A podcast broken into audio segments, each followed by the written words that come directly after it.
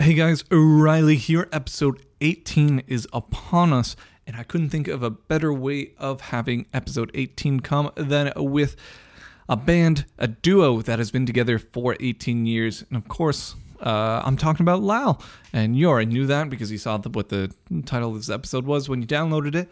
But uh, they came in and they talked to Adam and I about their new album, Find Safety for probably uh, they were here for probably two and a half hours. And uh, so the way the podcast works is we typically have the band come in uh, to talk to us for like 45 minutes to an hour before the actual podcast starts. And that's just to get everybody used to everyone um, and sort of uh, get the band used to my way of asking questions with a preamble of 90 seconds and then like an actual question of three seconds uh, it's the only way we can make this podcast last an hour. Um, or just getting used to Adam staring them down with his cold, dead eyes, which ah, they're they're beautiful in their own way, and they're definitely not as off-putting as uh, my questions. And um, so Lal came in, and it was almost a shame to have to set up the mics because the flow of the conversation was just going so great and um, but this this podcast is also super cool we talk about find safety and just the making of it and the way that they they rewrote the album completely. They they wrote it once, they threw it out, and then they just started writing it again. And um, you know, we go through the process of that. It's it's oh, I I say it. I'll leave all the platitudes for the actual podcast, but it is a great piece of music. It is a great piece of art, and it is it's one that I know I'll be listening to years and years and years down the road. Um, and it, it was just it was so great to get to you know sort of pick their brains for a while about that, and not only that, but their um, their activism and how their activism sort of informs their artistry and vice versa. I know that sort of one thing and another thing, and then that other thing too. The one thing is like a is like a music journalism cliche, and you will hear in this episode I use the phrase "were you conscious of" like four or five times, and I hate that. I I really really hate it because it is a it's a it's a it's a music journalism crutch. Were you conscious of doing something or not? Of course they were conscious of it. Of course they were goddamn awake while they were making this album. But full disclosure. I'd had like two Pinot Grigios before going into the interview. Uh, so a lot of my music journalism uh, cliches were flying. And if you go back to the early episodes of Stonehall Sessions, I'm talking episodes one through three, you'll hear that I call almost everybody who comes on here uh, fantastic. Uh, and and I mean, like, their artwork is fantastic, but fantastic is not a descriptive word. It it only it, doesn't tell it doesn't let anybody into what their music sounds like. It's they only know that they they write fantastic music after that. So uh, i use i use were you conscious of quite a few times in this interview and you have to excuse me. Um, they don't seem to mind and they don't seem to want to point out that that is not a way a human being speaks to another human being because of course again you're awake while you're making music for the most part. I think Jeff Bridges had a sleep album, but I have to imagine he was awake for most of the mixing and mastering of it, if not the recording. You can never tell with a dude. Anyways, if you haven't already, like us, rate us, review us on iTunes. Um, you've been doing a great job.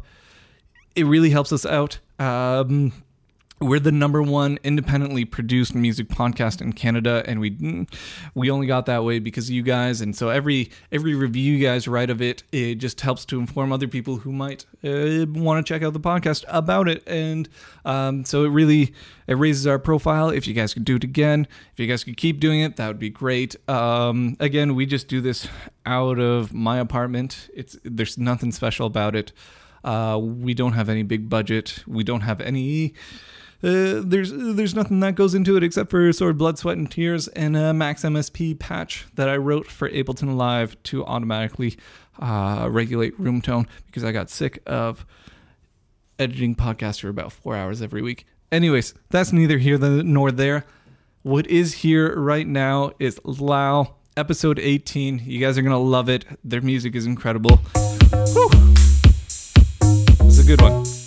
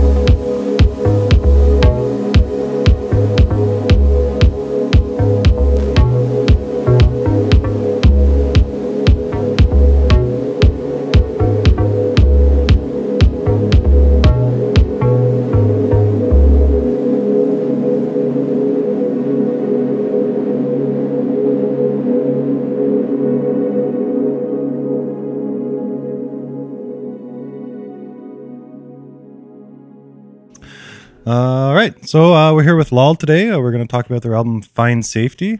Uh, great stuff. I've been listening to it all day today. Uh, got me going this morning in the shower. Awesome. Uh, That's a really weird up turn of phrase. Oh, whatever. I listen to music in the shower. Big deal. Yeah. Uh, yeah, really great stuff. Uh, really been enjoying listening to it. Really glad you guys could sit down with us today. Uh, tell us a little more about yourselves. Tell us what goes into uh, making this album. Well, I'm Rose and I'm the vocalist. Um, Nick, I'm the producer. Yeah, this record was one of those records where we had to kind of like um, really think about our existence and like what we were doing philosophically, musically, and everything from our beginnings. So it was kind of like a a re-entering into the sphere of musicality and music and industry and whatever the case may be. So it was kind of a repositioning and I don't know necessarily no repositioning, but like it was a adventure in reawakening. Yeah, I mean, we had actually finished a full record, mixed and mastered it mm-hmm. like a year ago, and then we listened to it, and I was like, "No, I don't like this. Like, we need to do, we need to do it again." so we basically just took a couple of tracks that we had had on the on the original album, and then worked with that con- concept. His brother had produced one track, which was called "Find Safety," and we were like, "Yeah, let's just do it over again," and we did it.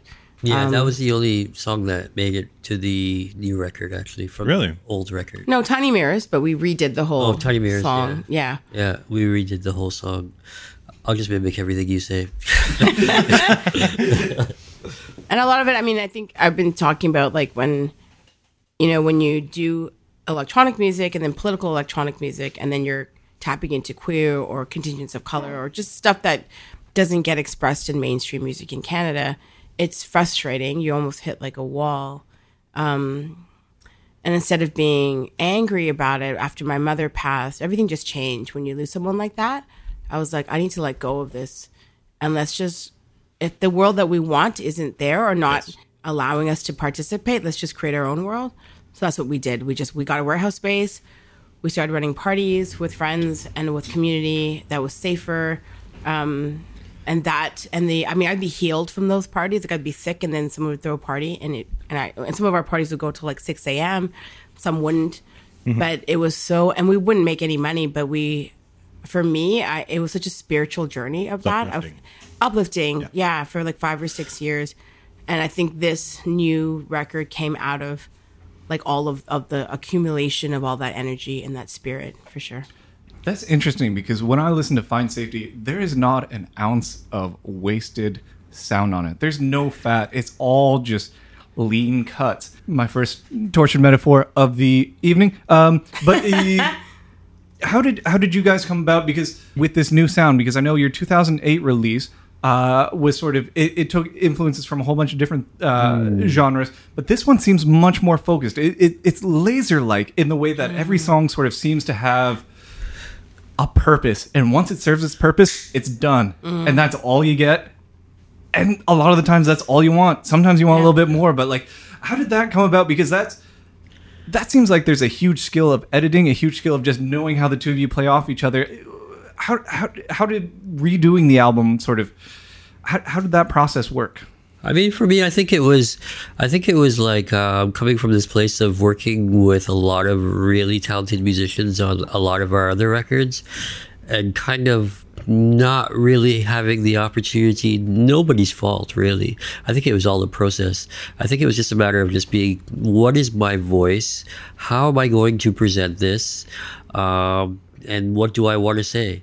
and like uh, we would we were very focused in, in in our ideas going into this record. Like we were we would sit down we would have pictures we would have stuff in the studio.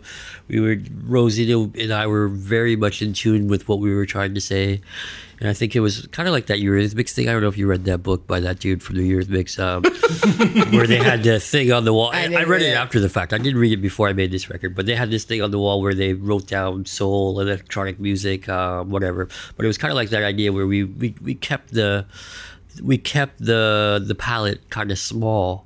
Even musically we kept the palette kind of small or even musically with the tools that i used we kept the palette really small.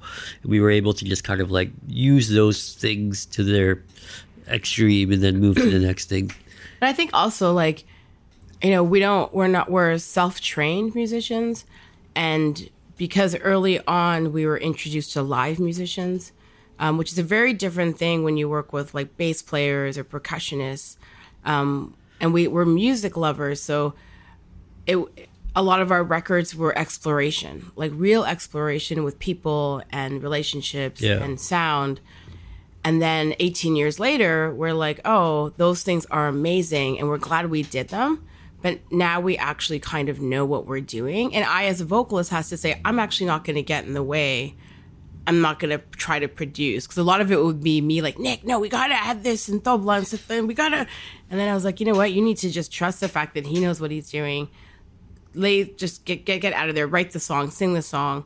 You know, fight when you need to fight, and Yeah. fight for those ideas, but not. So part of it for Don't me was each other's toes. yeah was like letting go of like i don't need to produce this he knows what he's doing we're good and and i'm still involved with the production aspect and i'll push him for certain things but i don't need to be in there like every every little thing. I was like okay you know what you're doing you know? And that came out of our techno stuff that we did actually. Because our techno stuff under mur would do really well and it was just so easy and organic. So we're like we need to approach lal in that same kind of spirit. That's uh, really interesting because when I listen to it, my first sort of reference point from it is sort of um, the knife's silent shout, Right. where it's, you know, um, the textures, the palette of it sort of are established within the first 15 seconds of the song, but then you guys explore it, you twist it, you sort of, it's, oh, tortured metaphor number two. It's like watching a pretzel maker work. Um, it, it, but like you guys keep you keep reinventing sort of a reverb. It sounds like it's almost like reversed or something like that. A piano coming in to swell into the track, and like that that that sound hasn't happened yet. Like that sonically, like that sh- the reverb shouldn't become the actual shouldn't come before the actual hit. Or like how did you guys choose to limit your palette on this to just just the essentials, just the choice cuts? Um, I think it was just a matter of um, finding something that works and then just kind of going with it. Like everything kind of starts from like a phrase and then incarnations of that one phrase, like, you know, the whole electronic techno approach, uh, or not techno, but like specifically house music and even hip hop to some extent, where you just find like a one, two bar, 16 bar phrase and you just repeat it. And um, you then build on that with other instruments. Um, and then if you can listen to it for like an hour, then you've found something amazing. That's kind of the approach. Uh, But we also like, I, I go by complete instinct. So if instinctually I was like, because when, when we first would write something, the initial idea I'd be so excited about. And then because we have access to so much technology, there'd be like 9,000 versions of it. And by the time you're done, it doesn't feel the same.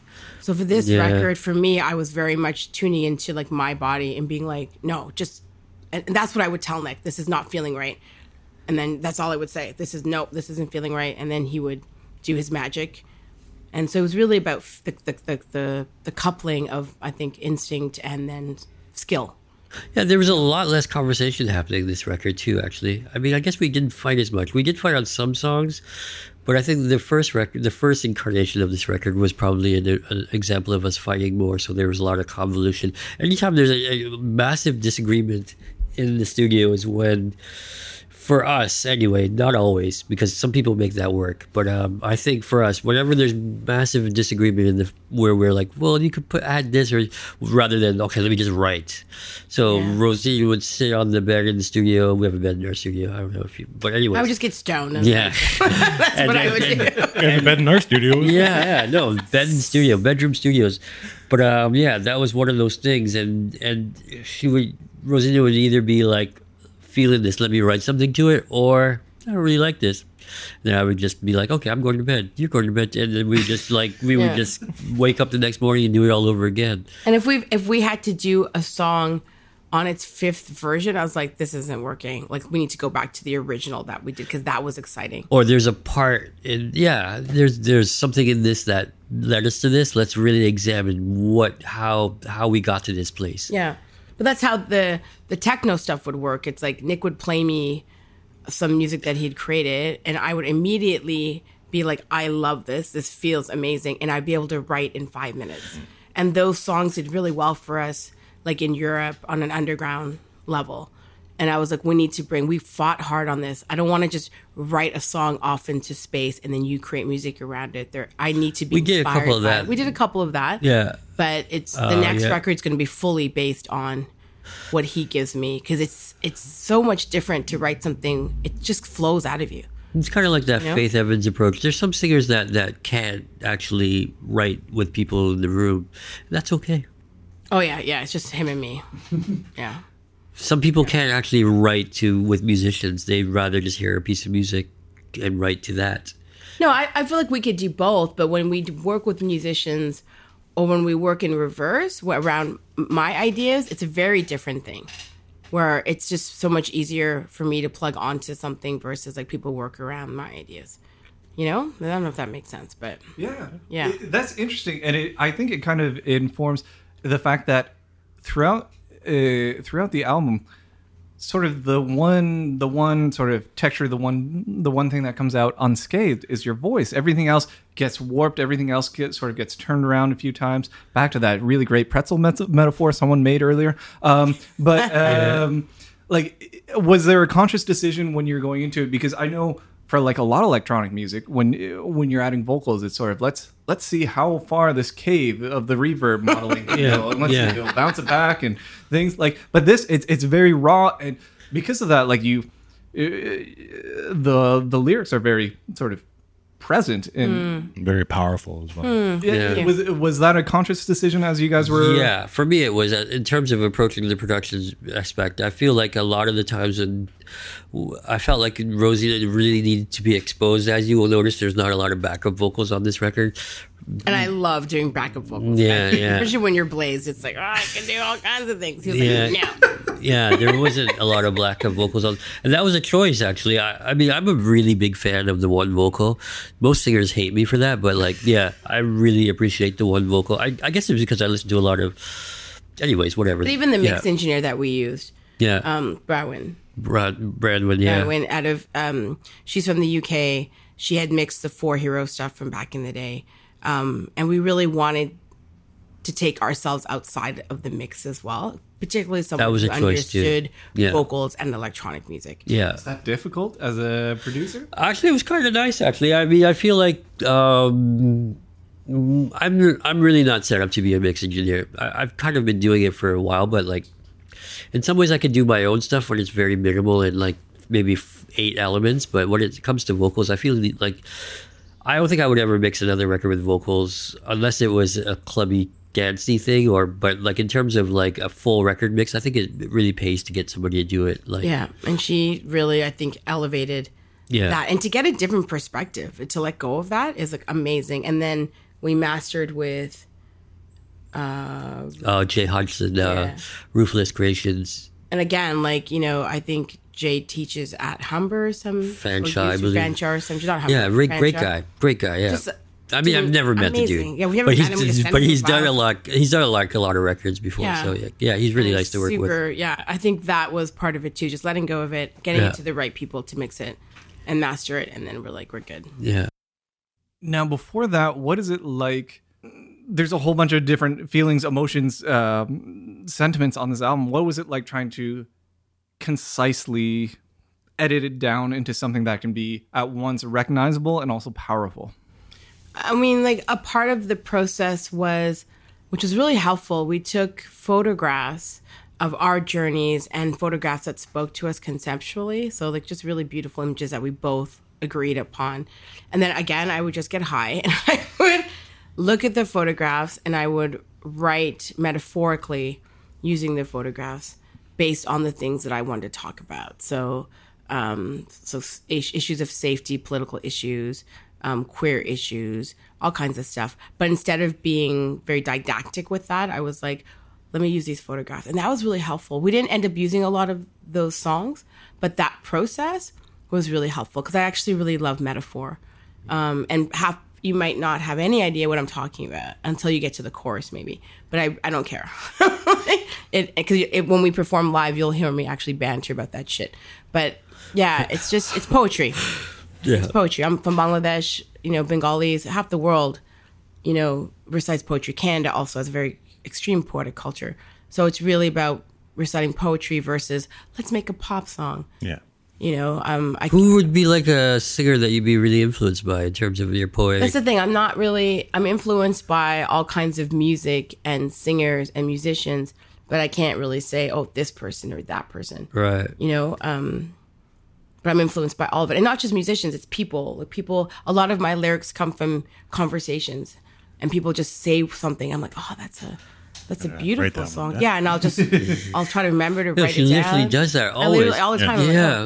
And I can write a song. I can I can walk along and freestyle, but a tree. I can do any. I, it's very easy for me to do that, and that comes from like hip hop culture and and Nick introducing me to hip hop culture, and I love that. So it's it was combining and also editing. Like I'd never edited before. I was just like, oh, whatever.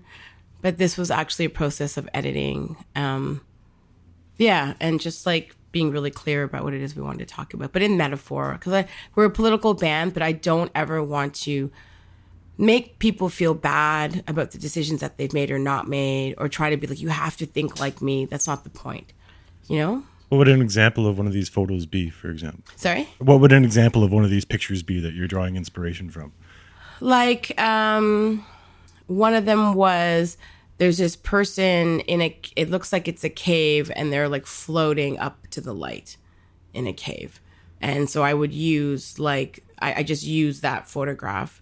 Um, we had photographs of like um, jellyfish in water, you know, so very like beautiful, Free flowing. free flowing um, images and also like of our travels. But a lot of it, I think, particularly this last, that this record was also very much influenced by Unit 2, by our space, uh, the community space that we've created with people in Toronto. Like it was so much, I've been healed in that space. I saw so much stuff. Um, and the spirit of that is what this project is about. It's about slowing down. It's about taking time for people in community. You know, it's it's it's about letting go. You know, you know, and then looking at power um, very differently. Um, so it was very much about that as well. Now, when these songs were being created, and I've I've seen in interviews because you know, I it's nice when you're interviewing someone, you can say I saw in interviews as opposed to I creeped you on Facebook. Uh, it- it's much more official that way. Yeah. But um, that you guys say that you you do like sort of 4 a.m. music. Um, was that was there ever a challenge in sort of matching sort of 4 a.m. beats with messages that you're going to do? Or was that always sort of Yeah, I think it always worked together. I feel like, um, He called it 4 a.m. music. I have no idea what that yeah, meant. I mean, was I think okay, I, that's my most prolific time. I have, I guess I was born then or something, but like that's when my, I, I, yeah, when I excel. It doesn't really work for good sleep habits, but it is what it is. But um, I think her the, more so tapping into the texture of Rosina's voice more so than than her message from a production as- aesthetic. I think I think I would definitely critique her on like words that don't sound good or taste good in her mouth when she's performing, and um, and then we would we would discuss that and find new words and and stuff. I would like never listen. I'm like, no. I, there's a, there's a couple that slipped through on the record, but whatever. It is what it is. You can't get whatever you, you know. Compromise. Uh, that's a that's a life lesson right there. Comprom- compromise relationships. You know, it's one of those things. But in terms of like matching the music to her voice, it's more the texture of her voice. I guess I've just grown up with it for so long too, though. It just becomes. I feel like I've developed a whole sound, or we've developed a whole sound around it. And so, do you unconsciously write with that in mind? Like, the thing I love about it, and the thing I think I said earlier was that, uh, you know, it's a permanent album for me. Like, I, I look forward to sort of un, unpacking it years in the future, which is why I don't want to go too in depth in here for you guys to ruin it for me. Yeah. Okay. But, um, yeah. Yeah. Yeah. just superficial stuff will be great. But um, Yeah. uh, when you're writing and when you're sort of making these sounds, is is it for this album? Was it always so like I need to make it direct? I need to make it sort of so focused. I mean, I think I think it just needs needed to feel good. I think we need to just have a, a thing that that was that would complement Rosina's voice. I mean, for the first time, I think we thought in keys, which was interesting too. No, And no, I didn't think in keys. I thought was you keys. pretending to think in keys. I could, with my very minimal theor- theoretical knowledge, but like whatever, it is what it is. But we thought in terms of what keys sound good with her voice. We've never really thought that way before, and, and we kind of went there. I totally don't agree, but okay. we did. Well, I, maybe we didn't discuss it, but I think that No, was you would, and I'd be like, you're talking bullshit. That's- Yeah, yeah. Because Rosina feels that I have no understanding of key structure. No, it's not that you don't have understanding of key structure. I think something happens when we think too much with our minds right, right, right. instead of feeling it, you know? Yeah. And so I was just like, I don't really care what key it's in. and if you tell me this is E flat, I'm like, I don't care. like, let's just go. But I think that kind of speaks to the way that the album comes out in that you drift over top of very sort of like uh, the beats are very established, the two bar loop that you were talking Yeah. about. But you sort of float over top of it in a way that is not the is not the way that a producer who created that in the studio said, you know, come on in. uh, Yeah. when you do this.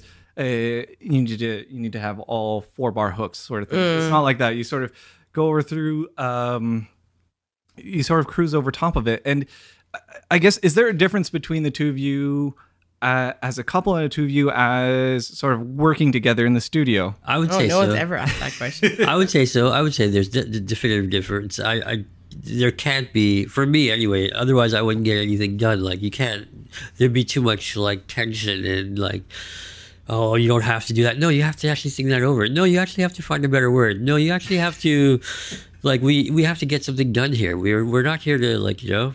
So yeah, you have to be a bit more business. But in reference to your idea of her floating over the tracks, that's really interesting because I think a lot of the times when I actually do produce something and she and Rosina actually sings something, it's like completely not what I wanted, and, and that's okay. and that's okay. Like I, I completely all this on every single track on this record, I think I completely imagined something different. And yeah, and there's a couple of tracks that he actually doesn't even like. You know, um, but I was like, no, no, not, not necessarily. This no, record, but you d- okay? You might not have liked, yeah, but yeah. I was like, no, there's This is something what- to this, this is the- song, yeah. and I don't know what it is, but just let's just let it go and see what happens. And those Mm-hmm. are we're actually getting good feedback on those songs. yeah, that's And, like, always the rubbish case. is one of those songs. That's always the case, though. Yeah, but this one in particular was really fascinating. I was just like, oh, like songs that you really were like, oh, I don't know. Yeah. And I was like, no, I'm fighting for this. And then Yeah. And then the feedback on some of those songs has been really really good. And sometimes i think we sabotage ourselves. We self-sabotage ourselves all the time. Especially when something is hooky. It's like if that happens organically i think that's fine. If you're trying to make a mathematic equation out of pop hooks that's where i think the problem is. Even though if you do that that's great. But that's not what we do.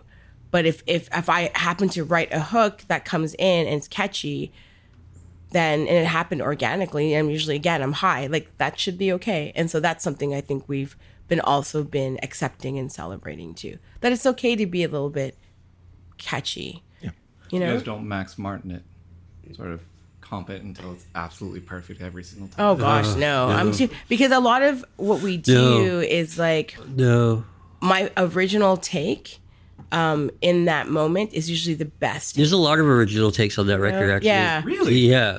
Yeah, because it's hard to because again, when I'm in that moment and you and you're you're you're vibing together and you sing it a certain way, because I don't sing it like I don't never sing the same song twice. It's hard to recapture that again. So a lot of it was like, let's just record this properly just in case, and it's usually the first take or the first session that we pulled from versus when we tried to do stuff over, it just sounds like crap. Yeah. It's not the same energy, you know. That's crazy.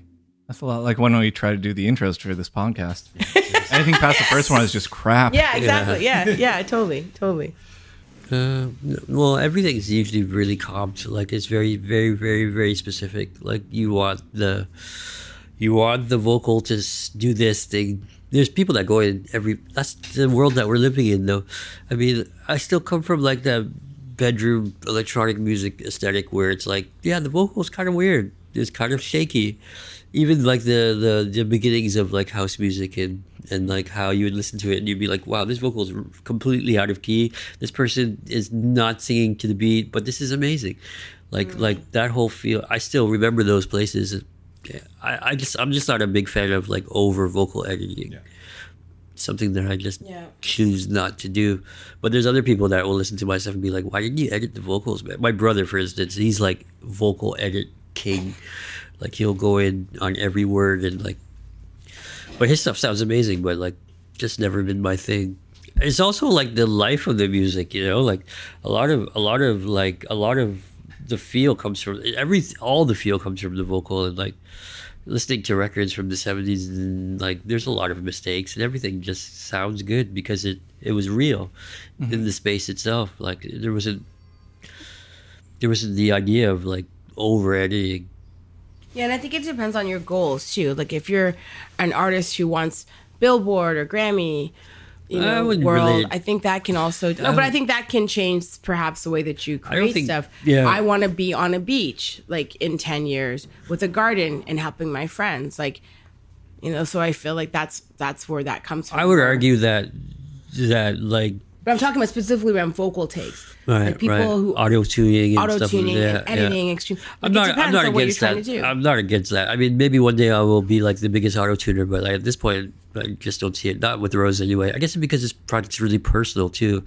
It would feel weird to just like completely just go in there and just like get But you never know. Shit happens. Like Yeah, bands. Rose is not- Come, go, Rose well, bands come out of these beautiful spaces and they blow up, Yeah. and then their albums sound like shit. Like you never, you never, or they don't. Like it's the journey of each person is different, right? So it's it's so weird because it's an album that again sort of I listen to and sort of you guys welcome me into this world and uh, for you guys to say that it's sort of just it happened while I was getting high. Uh, again, like Not it- him. he can't do it when he's high. Like he I can't be high. live, it, it's cool when he gets a little bit high because we go into like We're, we're talking about places, but smoking marijuana recording- just so if there's clarity there. yeah, yeah, yeah, We're not not heroin addicts. You know, that's okay, too, if you yeah, that, yeah, it's, not it's whatever. It is just so that there's clarity, so that if anybody wants to partake in this same journey here, yes, Uh, but how do you guys translate? Uh, because a lot of how do you translate that uh, the performances on the album into a live situation? Is it just the two of you guys? Is it? It is, and we work with projectionists, um,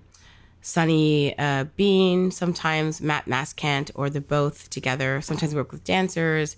Like we have really a great community of artists um, who contribute in many different ways, like from video production to like costuming. Angeloff does costumes.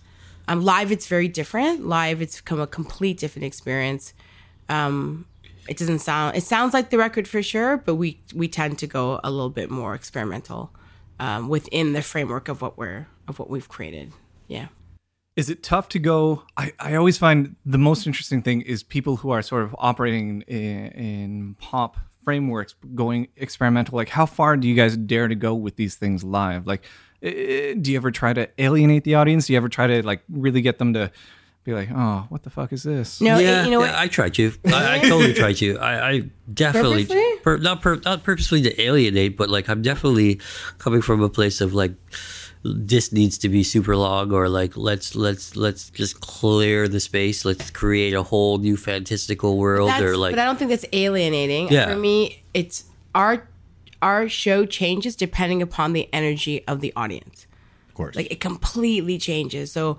for example, we just played in Hamilton and we had Howlin' Monk open, and then Rae played after Rae Spoon, and then us. And Howlin' Monk is this four piece jazz, sort of like jazz. They are jazz, a jazz trio, but they go into like really interesting places. And that completely changed our set. Yeah. Like our set became this weird, like, for me, it was the best thing that we had done so far as a live unit. You know, so it, our, our, our set will completely change depending upon the audience, who's playing, the music that's playing, the space that we're in will completely change. Yeah it's kind of set up that way too And I, li- I, I personally like that, but fans might be like, what the fuck? Well, but, but, but what's interesting about this record, specifically this record, is that like when you hear the live performance, it's pretty close to what's on the record itself, which has never really happened to us before. Before it was like completely different, but now it's like relatively close. Like it's still the same parts I'm working with and stuff, like same chord structures or same rhythmic structures or whatever the case may be. It's not like we reinvented the whole record. Might happen though. You never know. Like as we get really into this Well, you tour. guys did do it once. Yeah, yeah, Right? Yeah. yeah. And I and I tend to also again because for me it's ritual to smoke before I well cigarettes and weed, but before I perform. So the energy, not just the energy, like I'll I'll actually leave my body in performance and I'll come back. So that can that experience. So sometimes I don't even know like what's happening until I come back, and it's not a it's not disconnected. It's just what I've been doing for so long, and it's that really can alter again the energy of the space completely changes like the the vibe of what we're doing, what I'm doing, because I'll just like I'll go off, and if there's an angry, sometimes I'll get angry and I'll yell and I'll scream and I'll swear. Sometimes I'm like, oh, this is peace, love, harmony. Like it, it completely depends. Yeah. Is there? uh, Do you guys have signals to each other if there's going to be like sort of a angry set versus a peace, love, and harmony one? Oh no, no, No. There's signals within the music. Like we'll look at each other. Sometimes there is, sometimes there isn't. Yeah. But definitely not on the energy. No. Yeah. If we can talk a little bit about, uh, you guys use samples on previous records. Yeah. There's some samples on this record. Is there's, there? There's one, but not really. but yeah, there's no there's no loops or anything. But our previous records, yeah. Yeah, eh, was that a? I have to. I hate myself for keep asking. Is is that a conscious decision? Was that something that you guys went into saying this is going to be a sample? Is Some songs were start like Tiny Mirrors. I think was started with a sample like this Miles Davis sample from Sketches of Spain, which is a really amazing sample. I'm surprised nobody's ever taken that sample. There's a there's a horn section where it just kind of play. It's really beautiful. Like I was like, we're using this. I don't care. This is Miles Davis Sketches of Spain, but um, but in the end, I just played chords over. Somehow it didn't last. Some, some something about the sampling aesthetic just didn't work for me. in This record, but maybe it will next. But yeah, I have to look for that when I get home. yeah, I have sketches of so beautiful. Like like the loop is listen to it. crazy. Like it's like um yeah, I didn't even cut it either. I just straight looped it. Nice. yeah. nice. It's um yeah, I wish I could hum it for you, but I can't. But um And yeah. it's for me, it's really easy to write over loop based music, whether it's sampled or Yeah. whether it's just he's created. Yeah. And, and whether I've done work with other people, it's just really easy for some reason. Yeah. 18 years on, what has been the biggest change in your creative process with each other? I think trust would be the one, just being getting out of each other, like we mentioned before, just getting out of each other's way, just being like, yeah, you do what you do best, I'll do what I do best, and we'll just finish it. And I think also like not being affected by, you know, um, like Dead Happiness is about this idea of this song on the record about like not being affected by the things we're supposed to do. So in, in, in a musical sense, the music industry, like the expectation of the music industry in Canada or in North America, it's just like letting go of all that and be like, you know what, we're just gonna do what we do best and really connect with the people. And whether that's whether you know mainstream gets a hold of it or not doesn't matter. Like we're just going to keep on.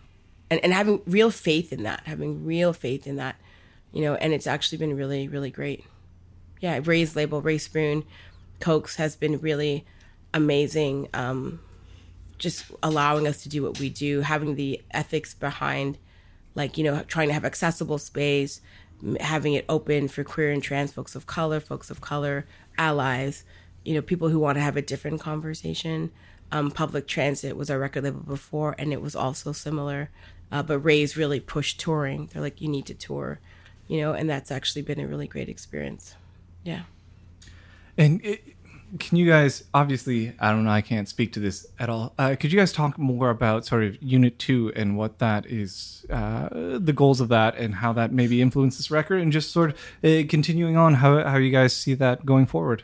I think I think we're we're trying to get to a place where we don't actually live there. That's that's that's the long term goal. Um, it's kind of happening actually. There's a lot of people approaching us to do stuff there, like residencies, and um, I I feel like I could increase uh, my studio technology, and that'll probably get happening too soon too. Like the idea of like having better gear and more gear, and more acoustic treatment and stuff. Um, just for the listening environment. Um, yeah, I think it's just gonna grow. It doesn't really work too well in summer. That's the only thing. We might have to get some air conditioning. There's some sound, there's some sound stuff that we could do that would make it amazing too. Um, just technical stuff. I feel like the community is definitely there though, and there's people that use it. Maybe some mirrors on the walls for dancers too. That would be amazing. yeah, it's not the biggest space either. I mean, there's there's there's a lot of stuff that we could do to kind of like make it more more professional. but it came out of like we came out of the idea again like just okay if the world that we want isn't there let's just create our own world and so for the past six seven years that that's what we've been doing made tons of mistakes you know didn't know what, the fuck we were doing for a while and then finally i feel like we have um, a community of people who like today there's a book launch at this place we're not there but people have are willing to come in and volunteer and toronto is so fast in comparison to like a lot of Canadian cities that it's hard to find that energy sometimes. you know, and Yeah. so it's, that's what we're trying to build. Yeah. Like, can we do this together? Is and we haven't applied for grants. We avoided all of that because we don't want to be told what to do. Um, we're slowly beginning to look at that that system, um, but we want to do it with a collective of folks. You know, and because I mean, really and truly, we pay such we pay good rent for a space like that in Toronto. That's part Might of the not reason want to publish that. That's a bad idea. well, it's not actually. publishing it. It's, it's just, it's just, it's real. It's like you know, it's more than we can afford, but it's way better than you know what most people are paying for what we have. Why not So to? it's not about that, Nick. It's just about. I'm, I'm sure, like our landlord is not listening. I don't know what he's hearing, and he probably is because you bumped into him at um, a very interesting space. Anyway, Yeah. Um. I mean, it's actually not that cheap when you think about the space that we have. it's not that cheap for It's us. like- like it's when you- extremely cheap for that space in Toronto. Yeah. Like because now you have you know you have these you know like big art organizations moving. MoCA, in. the Mo- MoCA's- oh, Museum- Oh, let's m- mention MoCA. Oh, or the Museum of Canadian Art. Yeah. is moving in. And interestingly enough, all of these spaces for artists, studio spaces particularly, they've all been pushed out. Yeah. The rent has doubled before they've even moved in. Yeah. And MoCA's even gross. put out this press release. We're bringing culture to the neighborhood. It's like there's been underground culture here for 20 years plus. Yeah. You know, so it's like so that's why we keep this space. Yeah. yeah, and we're and it's it's people are finding it harder to like find DIY, DIT, like do together spaces that are affordable. So our whole thing is like, look, we might not last forever, but that's not the point. The point is like create these spaces, whether it's in your home, in your backyard, in an abandoned space. Like let's take these places over because we can. Mm-hmm. And I feel like Toronto had a lot of that and it's losing some of that because of all the sort of gentrification that's happening. But because of the gentrification, it will create something else, you know, and that's really what we're Yeah. We'll be. might not last there forever. We'll be That's pushed okay. to the airport or go to like- Hamilton. or like, going to Hamilton. Yeah, Yeah, yeah, Exactly. like what I closer to the airport Like- or like any of those places like Scarborough or something like But if you go to Hamilton, don't just go to Hamilton. Be aware of the people in Hamilton. Don't just alienate folks Yeah. who are who are building stuff there. I think this is the part of gentrification. It's like w- it's going to gentrify. This is obviously what happens to cities and culture. But there's ways of doing it where you can embrace the local community and you Yeah. can do stuff together Yeah, instead of being like you're not allowed in. I see some of that in Oakland actually, but Oakland's actually not is super gentrifying right now. But at the time, there was there's a lot of inclusion of like people that lived there before into these really beautiful spaces. Um, kind of see that in Regent Park, but that has its problems too, though in Toronto um, with the new whole complex thing that's got up there. Yeah, I mean, it's always taken over by people who come from artists are the first people to gentrify, really. And I think that's what we have to acknowledge that. We're the first ones to come in and then we make it cool and then other people come in. So is there a way to change that kind of model? You know, and, and how do we do that? We haven't quite figured that out, but I think like our area definitely is changing. Um, and we're trying to maintain something affordable, accessible for communities because it's just becoming really expensive. Yeah, we don't charge money for our space. Like the one thing about Toronto, which never existed before, is that you actually have to pay to play now, which is like something that was unheard of. But these days, is it's like In some, not every space. yeah, some there's spaces. there's a good amount of spaces in Toronto now where there's like a pay to play type thing. It depends on the band, right? It depends on your connection with with a lot of bands. If they're new or don't have, That's what I'm connections, saying, like- get, we'll be told you have to pay this amount of money. which is you know, unheard of. Like, like We've never had that experience. Though. What sort of how much of a financial commitment are they asking? like 150 bucks Well, or like just a- 500 a bucks tech or like fee. Oh. It's Yeah, usually a tech yeah. fee. Like we, you got to pay for the tech. Where before, like ten years ago, you weren't necessarily paying for the tech. Yeah. They took the bar, you took the door. yeah, Yeah, yeah, you know but for me it's like we had um you know we, we played a, a big venue for our cd release and they gave it to us for free um but we paid a tech fee which is minimal for for the the space there was some fucked up shit that happened with the sound person who did some horrible stuff to the just violent stuff Yeah. to like some folks in our team but most of but most of the the venue itself the people there were actually pretty good um, and that's something that we're also dealing with. It's like I'm tired of playing at venues where you're treated like shit, or they're afraid of black people, or they're afraid of queer people, or they don't have accessible space.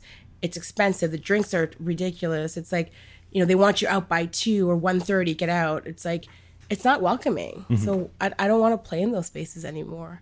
And that's also why at our house it's like, yeah, maybe we're up for 10 hours like at a punk show, but it's there's something about we want to do it, Yeah.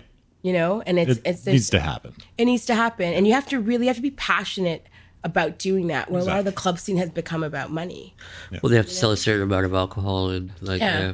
And we don't want to sell like we don't want to we don't want to make money off our alcoholic friends. It's like no, we want to be careful about the booze, the drugs. You know, it's okay if it's there. We'll hold each other. We're all responsible for each other. Um, But we, yeah, want but we definitely don't want to just be communal like, we're going to make some money off you, you know, and then leave you to die if you walk out on your own. Like, we, that's not what the space is about, Yeah. you know. And I hope, and I think more club culture, more, it needs to change. Like, it needs to, it, it came from that, and it needs to come back to that, you know. No, it's a movement that's happening here as well. Totally. There's venues that are opening up to safe spaces, open to queer, color, whatever the case may be, and it's just people are really striving for that. Yeah. What would be an example of that? Uh, Well, as I was speaking earlier before we got started, there's a community here called Babely Shade, Oh yeah, yeah, Yeah, right, yeah, right, right, right. and they're doing exactly the same thing you guys are doing by the sounds of it, and just really trying to create these safe spaces for people that where we can all work together and be one together and not feel targeted by anyone or Right, right, right. They and Debaser, who the puts on a lot well, of shows around here, and your uh, show is with tonight. what they'll do is they'll have certain people in the crowd who uh, are just there to watch over things. If Yeah, you ever yeah. feel unsafe, Active you just go over to that yeah. person. Yeah. They're clearly identified. Yep. And then you know what that like every, anything that was happening just sort of shuts down until that Yeah. problem is solved, and that's. Uh, it, it's great. It's it's something that's never happened in Ottawa before, Right. until sort of Debaser insisted it happened at Yeah. every single one of their shows. That's as cool. Um, so that's really it, it, it- It's, been really taken off now. Yeah. Yeah. And we're finding like I mean like 15 years ago we had those spaces if they were like house parties kind of thing. Uh, but now as we tour nationally, we're actually be we're able to tap into these spaces. Yeah, there's a place- there. It's amazing. There's a one in Hamilton called Haven as well. They have like a small space that the same guys, Howlin' Monk, they have their own space called Haven. A lot of bands play there from Toronto. It's quite. I, we've never played there, but apparently it's really beautiful. yeah, we're we're linking into these Mm-hmm. energies across Canada, and we always have. But now it's a more diverse conversation. You know, it's it's, it's The reflective. community is just going to grow and grow. Exactly. across Yeah. And it's it's really neat to see and neat to know that Edmonton has a queer BIPOC community um, that cares about accessibility and you know allies are welcome. Like it's you know it's it's really it's really been cool to connect with people across Canada.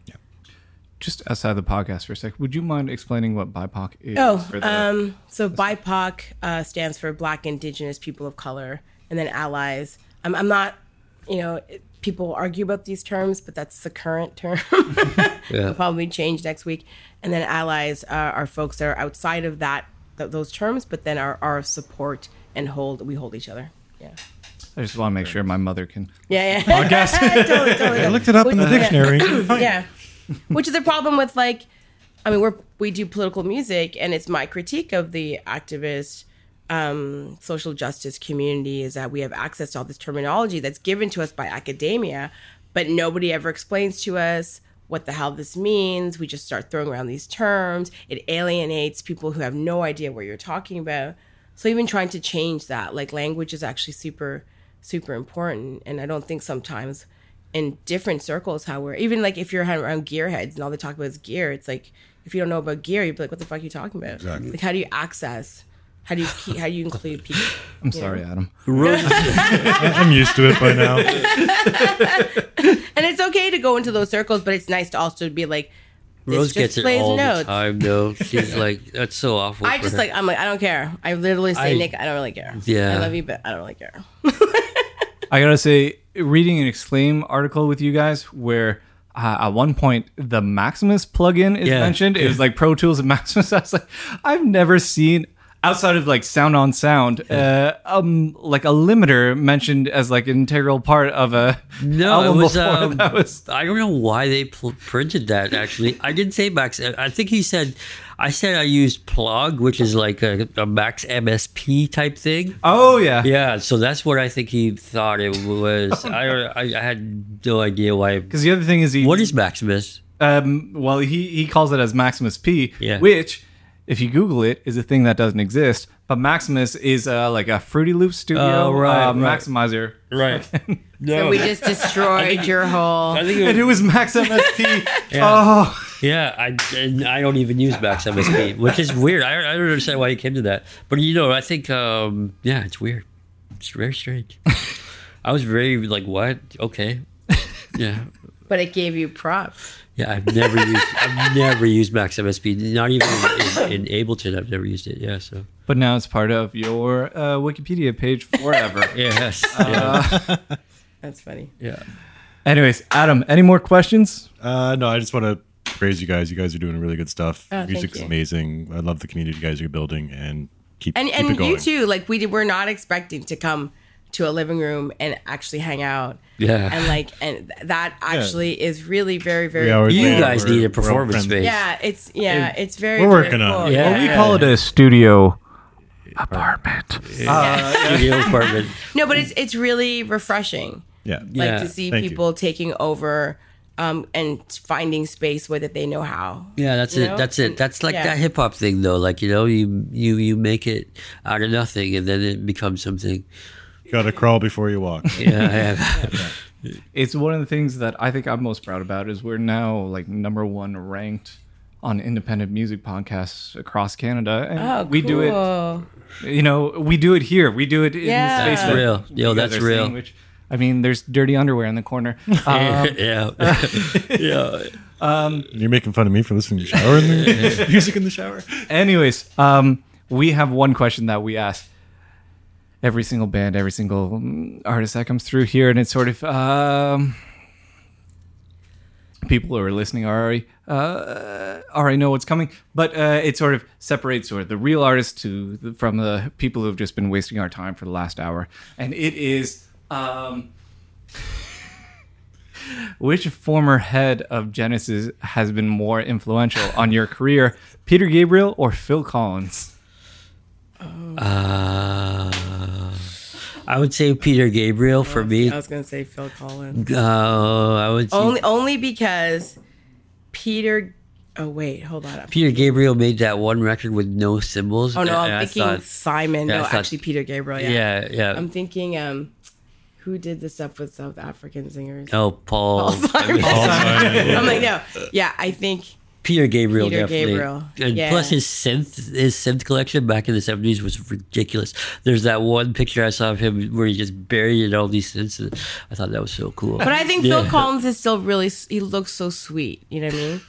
He just looks so sweet. It's And I really Phil like his voice. Collins gets- Peter, but Peter Gabriel's like the word one. I think out of Yeah. the two, right? Like he's just kind Yeah. of. and Hands he down. went on to do some appropriative stuff with world music, but whatever. He That's what I was like. Yeah, trying to yeah, Like, "Ugh, both- I don't know." But but but Phil Collins did just do uh, some cool stuff with the four track. He recorded uh, "I Can Feel It in the Air" tonight with the four track or something.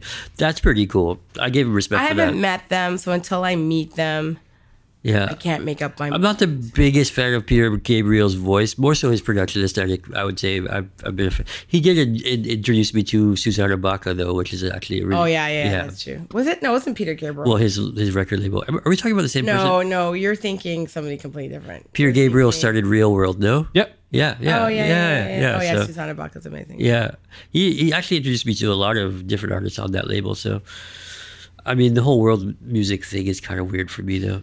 Yeah. Yeah, yeah, It's interesting. yeah, yeah, yeah.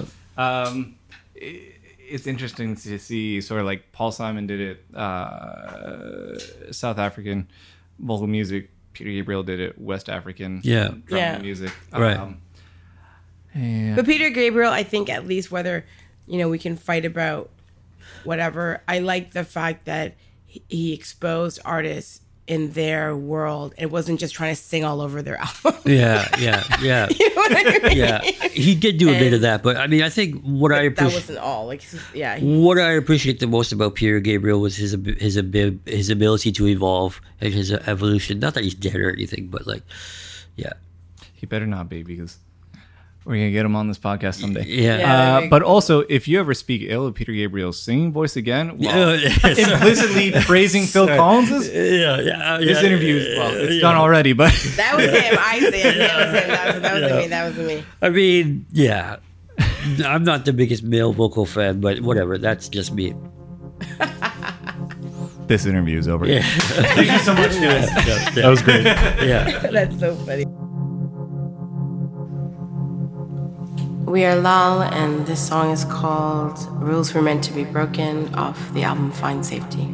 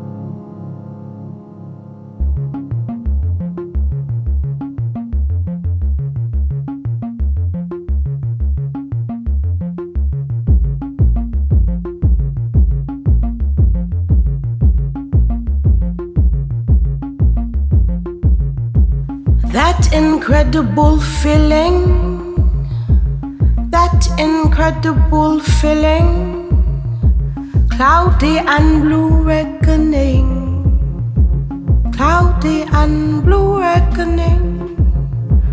All the streetlights, all the streetlights, all the streetlights have risen.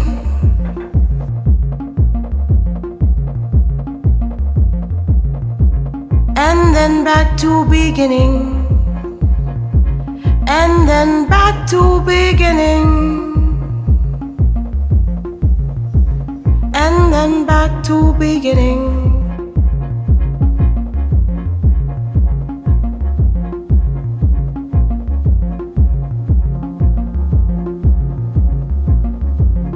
Rules were meant, meant to, to be, be, be, be broken.